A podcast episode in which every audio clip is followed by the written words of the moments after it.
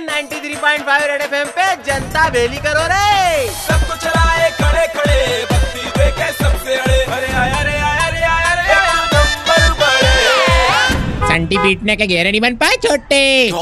अरे अरे नवरात्र इतने ज़ोर से नहीं लगे जितने कोरोना वाले गाइडलाइन लगे इस चक्कर। बीजलपुर से लेकर निरंजनपुर तक युवा नेता और भैया उनकी देखरेख में सजे धजे छोर छोरी वाले पंडाल मिसिंग है। ऊपर से व्हाट्सएप ग्रुप तो नवरात्रों में इतने धार्मिक हो रही है कि कभी कभी तो मोबाइल पे नारियल बाज़ार देने का मन कर जाता है।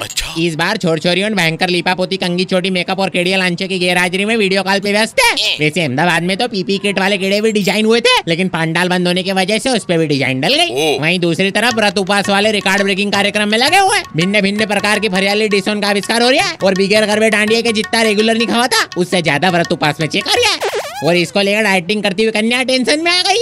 सारी रिपोर्ट लेने वास्ते जब मैं प्रवीण मियाँ ने पहुँचा तो देखा कि पगड़ी समय थ्री पीस नियान ग्रीन केडिया पिन के प्रॉपर तैयारी में है। मेरे पूछने से पहले पुलिस स्पीड में खुद ही बोल दिया। गरबा करने वास्ते निकलना लेट होने पर पहला सर्कल मिस हो जाएगा। मैंने बोला की पंडालोन तो बंद है तो बोले की सीक्रेट जुगाड़ वाले मामले है। फेसबुक इंस्टा पे लोगों ने फ़ोटो डाली है।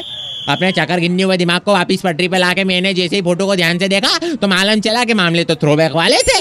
मैंने धीरज से बोला कि पंडाल और गरबा तो है ही नहीं लेकिन अब तोता ड्रेस पहन लिया तो कम से कम एक दो किलो जामफली तोड़ लो।